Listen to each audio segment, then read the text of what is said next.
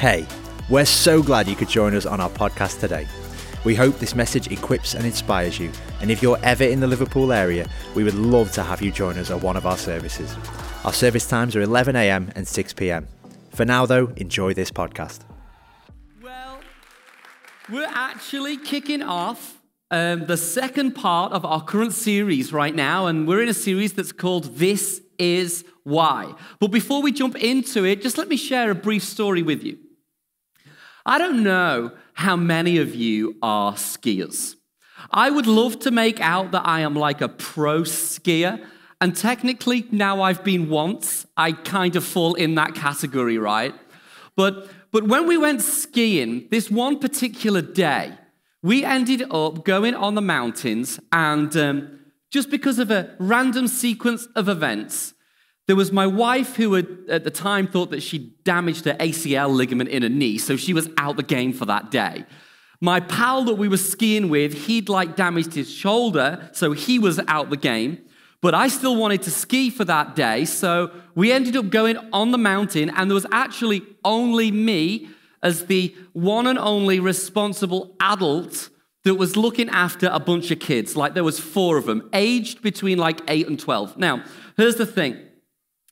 If you've been skiing, you might be familiar with this kind of setup. But if you haven't, let me try and describe it for you. So, when you go in skiing, you grab the, the ski lift and you go up the mountain. But typically, at the bottom of many of the runs, there's typically what's referred to as like the bunny hill. And the bunny hill is often where the, the real small kids kind of start to learn to ski. And also, it's where you can go if maybe you're trying out a snowboard for the first time and historically you've only ever used skis. You can go and do a couple of jumps and a couple of slopes just to try and, you know, find your feet on the snow.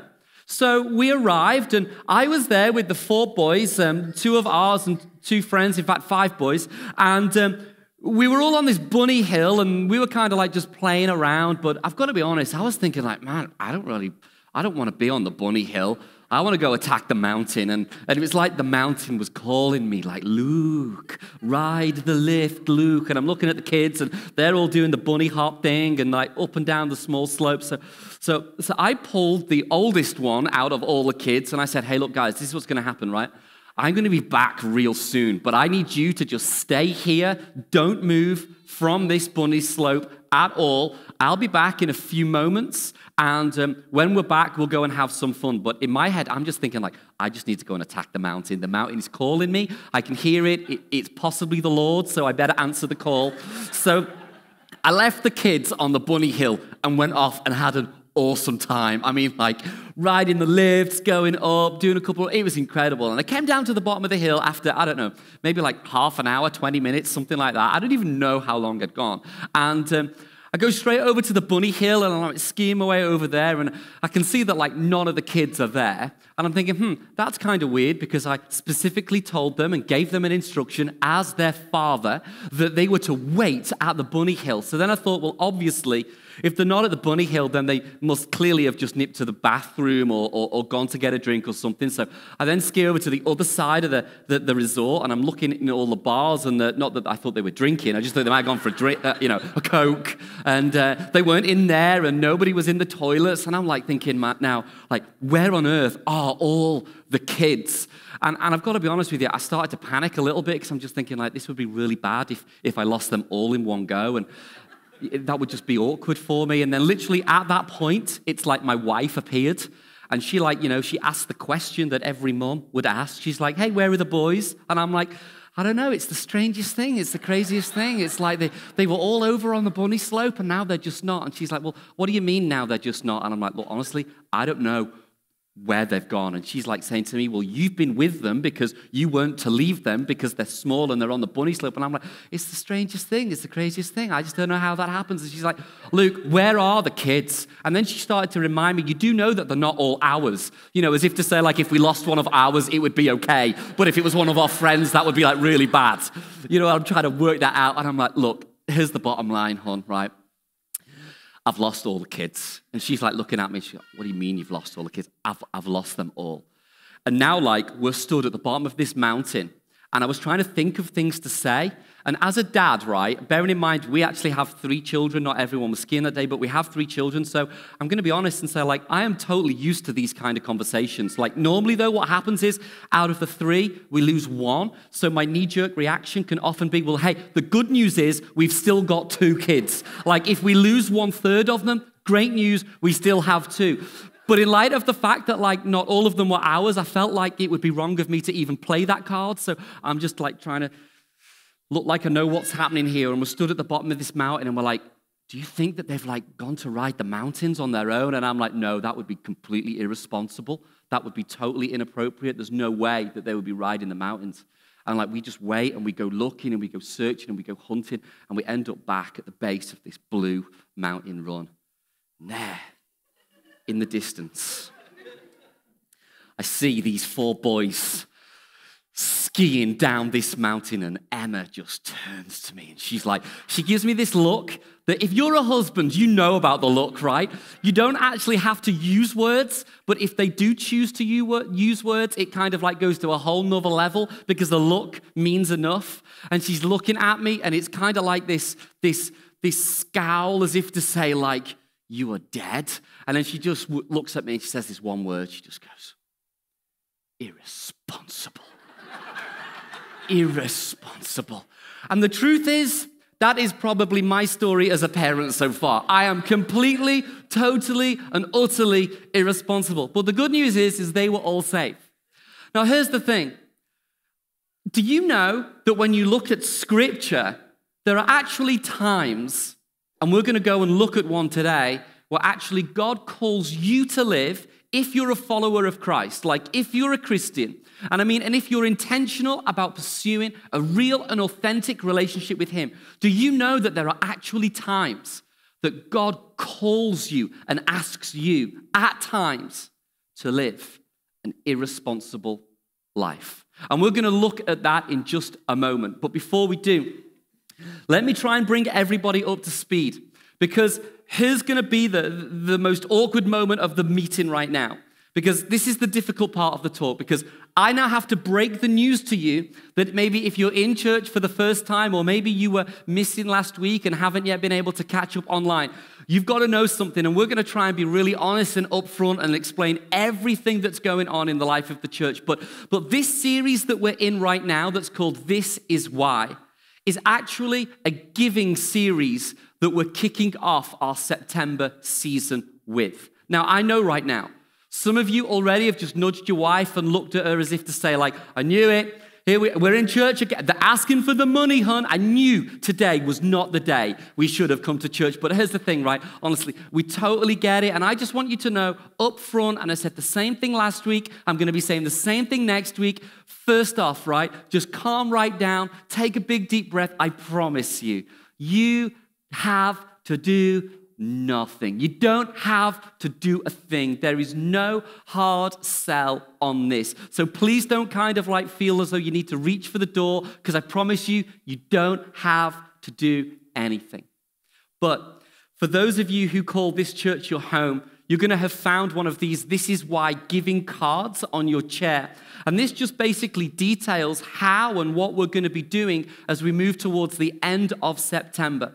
Because on the last Sunday in September, we as a church family are going to believe that God is going to do the miraculous amongst us as we take up a miracle offering on the last Sunday of September at both the 11 and the 6 or we're going to give you the opportunity to fill this card in on that date and bring it back and make a pledge that will be due to come in by the end of October. But we're not asking anybody to do this flippantly or lightly. We're saying, hey guys, if this is your like church home, will you take this card home and will you just pray and be open with God? Maybe if you're married, do it with your spouse or as a family, but will you pray and ask God this question?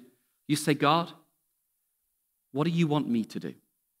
And then I believe that as God speaks to your heart, we're going to see God move in a way that maybe we have not seen him do so before. So that is where we are at. Let's, let's bring everybody up to speed. We're all on the same page now. You don't have to be mad at me because you don't have to do anything. Please don't feel the pressure because it's really not about that at all. But because we're in church, We're going to go to the Bible. So let's go 2 Corinthians 8.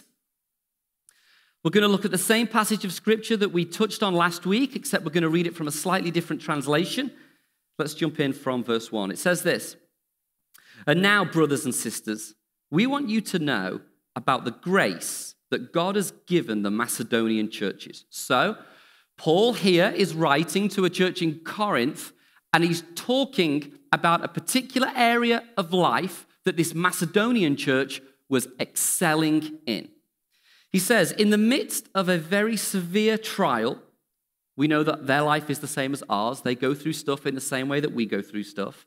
Their overflowing joy and their extreme poverty welled up in rich generosity. Now, note verse 3, because we're going to spend some time in here today. It says this For I testify that they gave as much as they were able and even beyond their ability.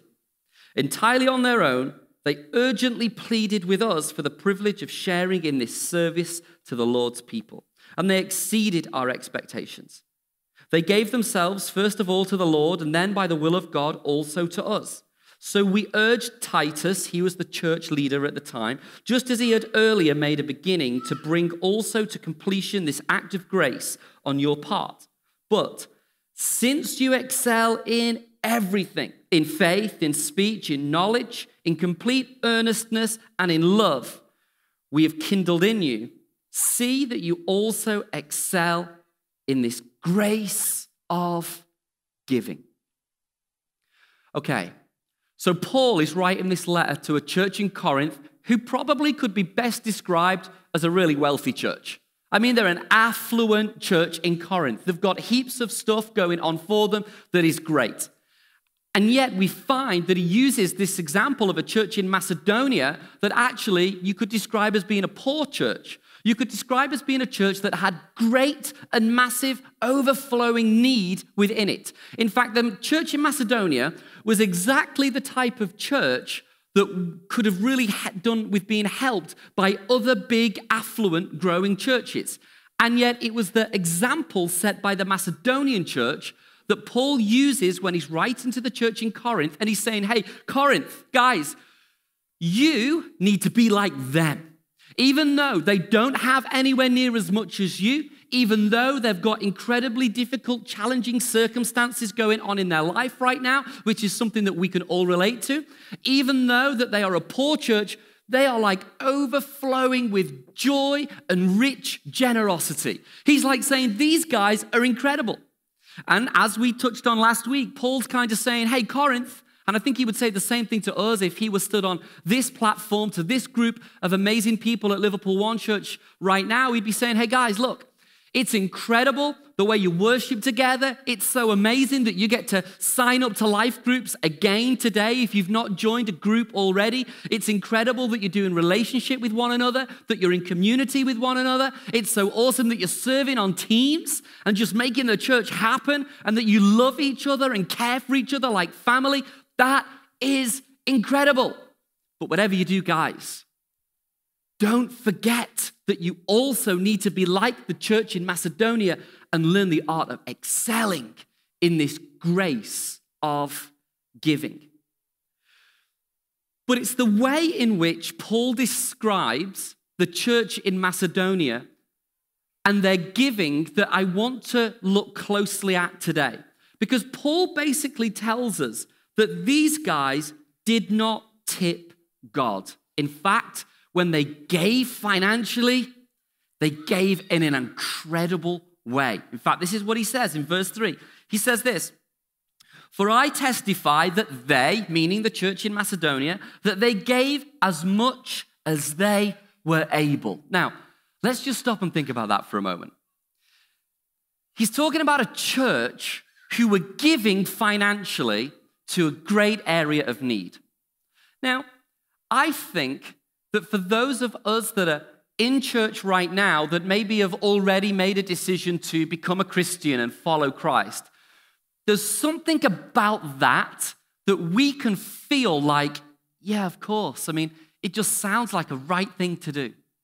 When we read that Paul is giving testimony to the fact that they gave as much as they were able, it just kind of makes us go, I can see how God's in that. I mean, that sounds like a Christian thing to do, right? I mean, to live a generous life, to, to live a giving life, that sounds like, sure, something that God would be involved in. It sounds like something that is good. It's a righteous thing. It's a noble thing. In fact, if we're really honest, I think there's something about that statement that Paul says when he talks about how they gave as much as they were able, that it sounds kind of holy. It sounds like when I hear that there is this poor church that are going through so much, that don't have an abundance, yet they gave as much as they could, it just sounds like a holy, honorable, right thing for them to do.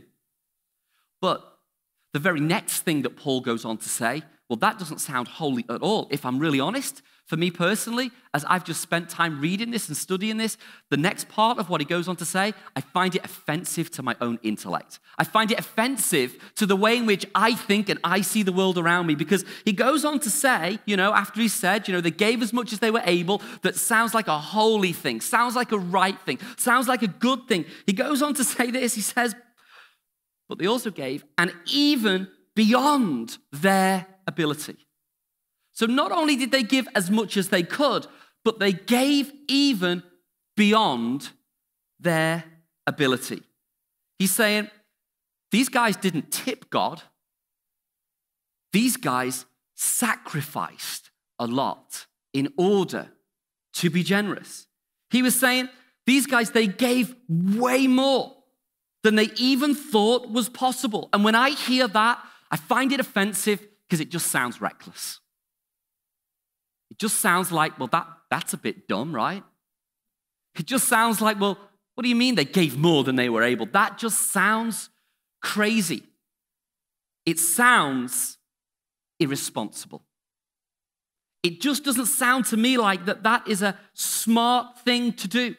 So now I've got this challenge that I'm wrestling with, right? And maybe you are too, because on one hand, it sounds so holy and so godly and so righteous, and yet the very next sentence just sounds so completely irresponsible. sounds reckless. But could it be that when we choose to live life in a wholly irresponsible way, that they are the moments in our lives that God gets involved in a way that he never could unless we first lived in a sense of holy irresponsibility. It's almost like he was saying when he goes on to verse 8, he says, But since you excel in everything, in faith, in speech, in knowledge, in complete earnestness, and in the love we have kindled for you, see that you also excel in this grace of giving. Could it be that that's what it actually looks like to excel in the grace of giving. When that which is both holy and also irresponsible collides. Is that what it is to excel in the grace of giving? It's interesting, though, that the Apostle Paul does not say we should excel in giving. He calls it a grace. You know, typically when we're using that word grace, sometimes we can reference it as meaning, you know, like undeserved favor. But do you know that it's also equally applicable when we're referencing God's power and God's enabling of you to do something that is completely not normal, that you would never otherwise be able to do unless God got involved? So when Paul was saying that you should excel in the grace of giving, what he's actually saying is this.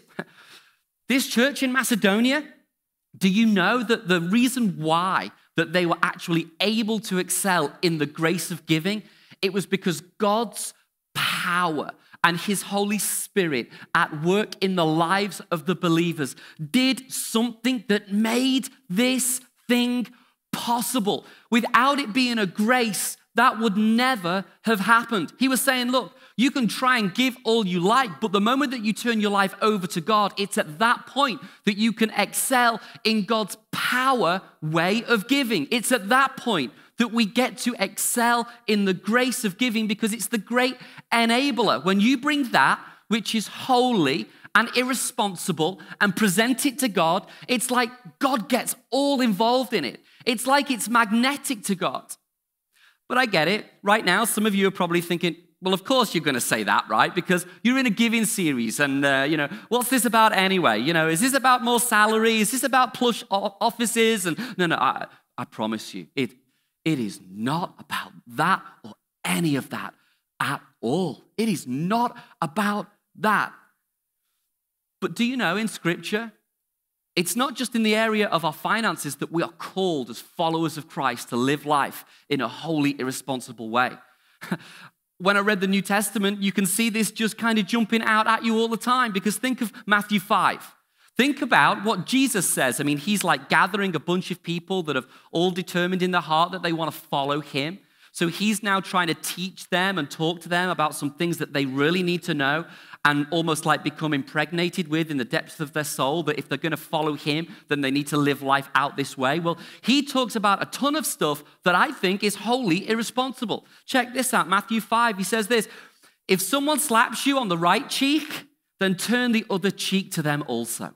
I mean, doesn't that just sound, on one hand, just so holy? I mean, wow. I mean, God, that's so sacrificial and, and submissive. The fact that if somebody punches you, I mean, and you're going to turn the other cheek, it just sounds like, wow, that's like just incredible. I mean, wow, that just sounds holy. It sounds so humble. It sounds so integral that you would let someone strike you and then turn your other cheek. It just sounds holy. And then, you know, if I'm really honest, this is probably the part of the Bible that I hate the most because I'm like, dude, are you for real? You want someone to give me a dig and then um, offer me, offer them the other side of my cheek? Because right now, I would be furious. I would be wanting trying to knock them out because that sounds irresponsible. I mean, we're to turn our other cheek. I mean, you could get hurt. Something dangerous could happen. That doesn't make sense. I mean, yeah, it sounds holy, but it also sounds completely irresponsible. Well, what about where he goes on to say this? And by the way, if anybody wants to sue you and take your coat, sorry, if anyone wants to sue you and take your shirt, then present to them your coat also. It's like, what? Are you for real? I mean, it's brand new Canada Goose. I'm not going to let this thing go. I mean, it's like, on one hand, it sounds so holy, but then on the other hand, it just sounds completely irresponsible. Are you, are you for real? Like, I'm to give to another person that which they don't even deserve? That just sounds reckless to me. And yet, this is the very way that Jesus calls us to follow him. But it's not the only place. He goes on and he says this You have heard it said, love your neighbor and hate your enemy. But I tell you, love your enemies and pray for those who persecute you. Isn't there just something about that that sounds so holy? That you're going to allow those that despise you and hate you, you're going to actually pray for them, even though they give you a hard time and they make your world difficult. I mean, there's something about that that just makes us go, yeah, I could see that God would be involved in that. That sounds exactly like the type of thing that Jesus would do. That sounds exactly like the Christian way. It sounds holy, right? But at the same time, it just sounds reckless and irresponsible. We should be praying and loving on people that hate us. Maybe even at times we want to do you harm and do you bad. We're expected to pray for them and walk in love. It just sounds wholly irresponsible.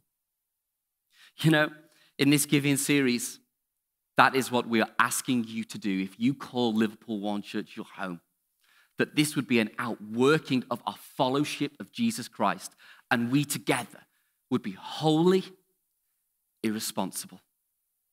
Let's talk some nuts and bolts for a moment, though. We said last week that we would talk very briefly about some of the things that we're wanting to do, some of the things that we aspire to become, some of the things that we're dreaming and incubating in our hearts. Well, it's really clear because this is what your money is going to go directly to if you give and join with us in this This Is Why giving series. Firstly, we are going to invest in our children, youth, and young people. But here's why Right now, they are in need of some changes with regards to their infrastructure, technology, and resource. When we moved into this building that was just over a year or so ago now, we moved out of this theater and we were kind of just trying to do our best with the cards that we had at that time, right? But when we moved into this building, the absolute truth is this we did not expect to be doing as much as we are currently doing right now. Do you know that if you have a child that is aged between 11 and 18, and they're not already coming down for Friday night youth, you need to get them here. This place looks completely different. It is just ram packed with teenagers. And you know what? Isn't it funny how, like, you only have to read the papers, and there's so much negative going on about our teenagers today. Well, do you know what? I don't think they're anywhere near as bad as we're told. In fact, if you were to come here on a Friday night, what you would see is we've got an incredible bunch of teenagers, leaders, and staff that are building these young people up to be nation changers when they are older. But we weren't doing that when we moved into this space. So now we have a tension to manage whereby we're running way more stuff, but we've not yet given them the tools to do the job that they earnestly need to be doing. So we want to heavily invest in our children, our young people, and our teenagers as well. Let me say this.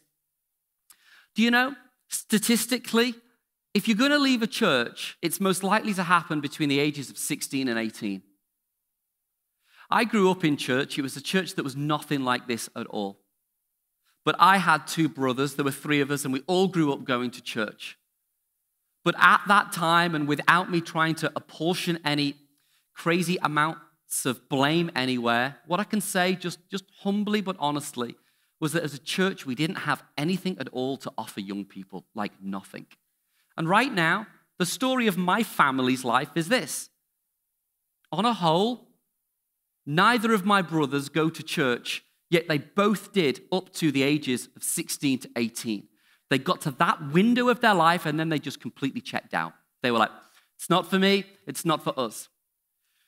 We want to build an environment at Liverpool One Church that when you see the welcome home sign when you walk in, that that would not mean welcome home if you are a family only or in a particular social class only. We want every person to feel like they can call this place home, including our teenagers that many in society want to write off, including our children, including our young adults that are going to be the nation changers of tomorrow. We feel like this is our remit. We want to make an environment that is so good for them, for their friends also, that when they hit 16, 17, 18, that this is the best place that they can come to. They don't want to think about leaving and walking away from God and abandoning their faith because they have friends here, they have fellowship here, they have guidance here, they have a relationship with Christ that is growing and flourishing, and we want to facilitate that. So we are going to invest in our children, our youth, and our young people. But the second thing we're going to do is this we're going to prepare and get ready for our future. You know, we might not necessarily know exactly right now all that God is going to do in us in our future. But I know and have learned the lesson that if we want to see God moving big in our future, we have to pay for it with our faith seed in our present. It's how God works. We don't know exactly, but I am confident that there is going to be opportunities for us as a church to acquire land that is immediately adjacent to us or build up on the space because let me tell you, you come on a Friday night, we are rammed out. Hey, who knows how long it'll be before we add more services? Come to the six tonight, you'll see how big, how crazy it is. We know that these are great problems to have, but we've got to pay for our future with our faith seed now. So we don't know what land is going to become available, but we know that it will. We don't know what next our premises is going to be, but we know that God will make a way for us to move into the right place at the right time. We know that God will just create doorways of opportunity for, for us if we start considering where our faith life is today. You know, we've been in this building now for just over a year, and some of you will have been on that journey with us, but let me tell you, do you know what? It didn't start a year ago. Probably prior to that year when we bought this building, we took up a miracle offering in the life of the church that was specifically to pay for and buy this building. And that was awesome and that was incredible to see what God did through you and in you. But I want to tell you about a story that happened probably now about five years ago. You see, about five years ago, there were so few people in the church at that time, and we were meeting in just random spaces. We'd booked this place in, a, in the Crowne Plaza Hotel next to the Liver buildings on the riverfront. And it was so average. There isn't even one photograph of us in that building. In fact, I text all of our team uh, this week and was like, anyone got any photographs like on the phone of us doing church in that building? Every single person came back to me and was like, no, dude. What do we want to photograph that place for? It sucked, right? But here's the thing I haven't even got images that I can show you, so you're just going to have to take my word for it. I mean, we've got more people on, on teams serving in church today than we had in the entire church when we were meeting in the Crowne Plaza. But when we were meeting in the Crowne Plaza, we decided and felt that, that we just felt impressed upon us that God was challenging us to take up a financial offering because we were going to start to get ready for all that God had in our future. And there were so few people in the room. Honestly, I just thought, like, this is a crazy thing to do. No one's going to give. Who would give to this? This is just absolutely absurd. So we started to speak to the church, and there were so few people in there. On the day that we took the offering, the guys on our board, they obviously arranged for everything to be counted up. And then they told me the amount of money that we had raised as a church family. And I listed down not the names, but every single giving unit in the back of this journal. I write down everything that God does that is miraculous and powerful and something that only He can do in my journal. And in this journal, it amounts to almost £60,000 worth of giving that came in five years ago. That we then did something that people would say, oh, you shouldn't do that. But no, no, this is what we did because we felt it was a right move for us in terms of what God was asking for us. We put that in a savings account because we knew that God was going to open a doorway of opportunity for us. We knew. We didn't know exactly when, we didn't know exactly how, but we knew because our faith is in God and we're called to be faith people that pay for our future with our seed of faith today. So we knew. And then here's the crazy thing when we came to buy this building now two years ago, moved in a year ago, do you know the mad thing? We sat down with our financier, a, a great bank that deals with churches and charities like us. And you know, one of the reasons why they said they were going to back us was because we'd already made away and had £60,000 in savings that was going to be our first staged down payment for this very building. Now, we didn't know when we were taking that offering that God was going to use it for that, but without the maybe 18 or 19 people that gave back then, without that happening, we would never be here today. So, firstly, let me say thank you if you were one of the 18 or 19 people that made up that list and gave on that day, because you were paying for this way back then. And I think, honestly, we're going to do exactly the same again, Liverpool One Church. But here's the bottom line for us as a church. For as much as we do want to invest in our youth and we want to invest in our future, if you cut us open, we're about like one thing changing lives for Christ, one life at a time. That's what we're really about. And we know this that there is a link between your financial giving and your financial support and our ability to see lives changed for Christ, one life at a time. So please do not take my word for it. But right now, I get to introduce to you a great guy who's recently started coming to this church. His name is Alan. He's going to tell his story. But if you want to know the real reason why we're asking you to join with us in this giving series, this is why.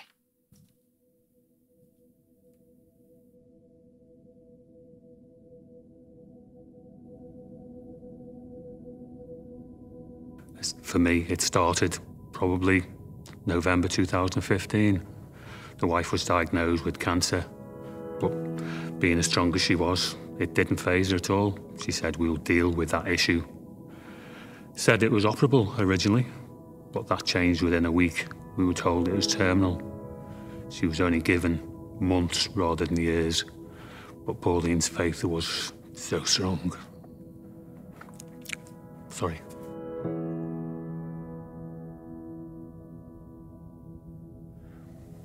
It was hard, obviously, when Pauline was diagnosed with bowel cancer. She'd suffered maybe two, three years with anemia.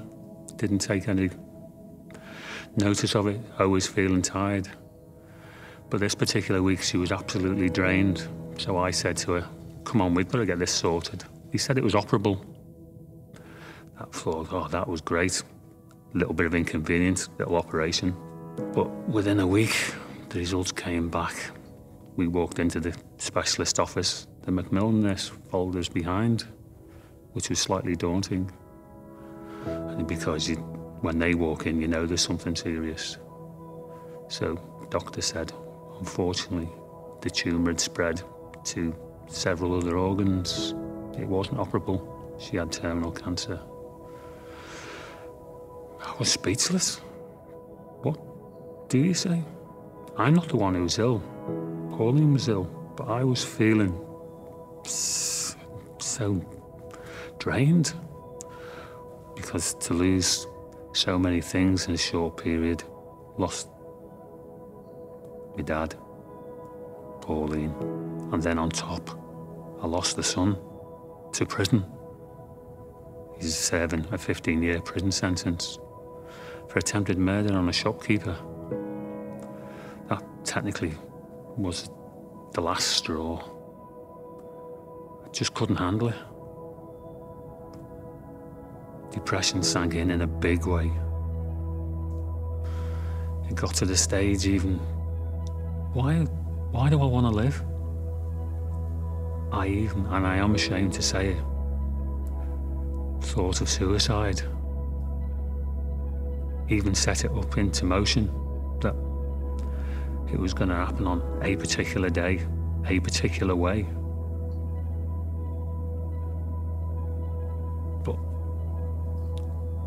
the thought came in the back of my mind from basically what Pauline asked me before she passed. You make sure that you look after the Kimberly and the grandkids. I forgot all about the daughter. Forgot she'd lost a mum, lost a granddad, lost a brother. How do you tell three children? None's in heaven.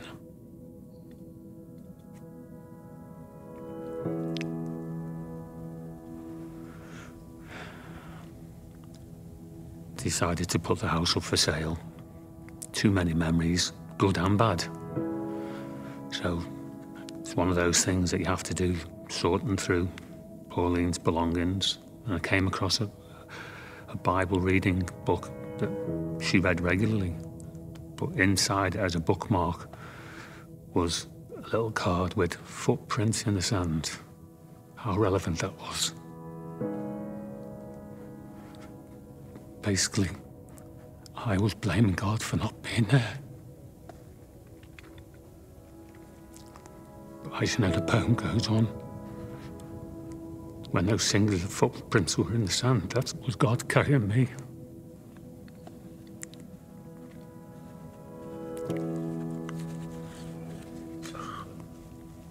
Strange things, was say, believe it or not, the brother in law, Nick, who was constantly in touch with us, who'd been up regularly every week without fail to see Pauline while she was ill, rang me up and asked me any chance he could do us a favour.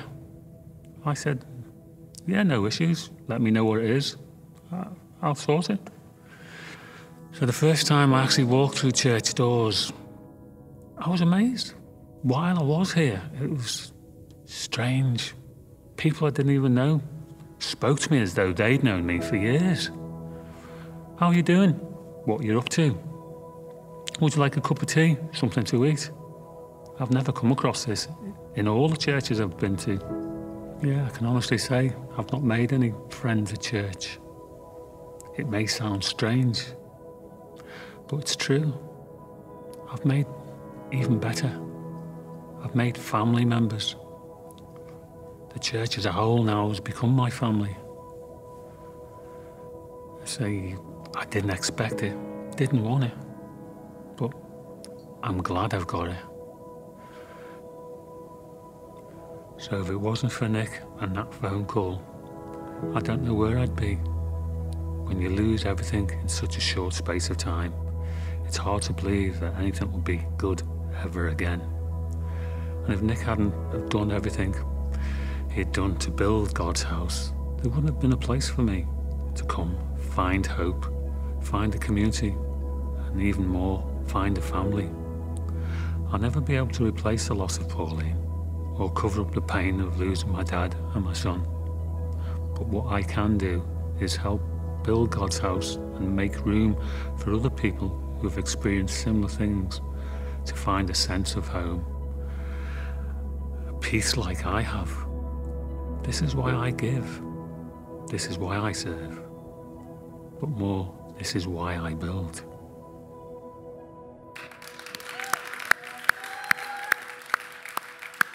You know, this is why we do what we do because at Liverpool One Church, we will be about everyone. We will be the doors that are wide open for people who would write themselves off because of where life has just found them. And I want that to be the very heartbeat and the essence of who we are and all that we do. So the bottom line is when you choose to pray and join with us for our This Is Why giving series, it's because we know, because we're in faith, we have great confidence that as we continue to do what we do, we can do more together and make sure that we continue to be about everyone. You know, the message of this church is simply this. If you want a relationship with God, we want you to know that God loves you back. And in fact, He loved you first, even when you gave no consideration to God. That is the good God that we serve. And I'm so grateful that there are people like Nick Bailey who was just there in the midst of an absolute tragedy to just make sure that he's reaching out, looking after someone else, even in such a heartbreaking moment. Why? Because he's about everyone. And we as a church want to be about everyone. So, right now, we're going to pray, but that's what we're asking you for this week. Can we just pray and say to God in this series, what is it that you want me to do? Church, let's stand, let's pray.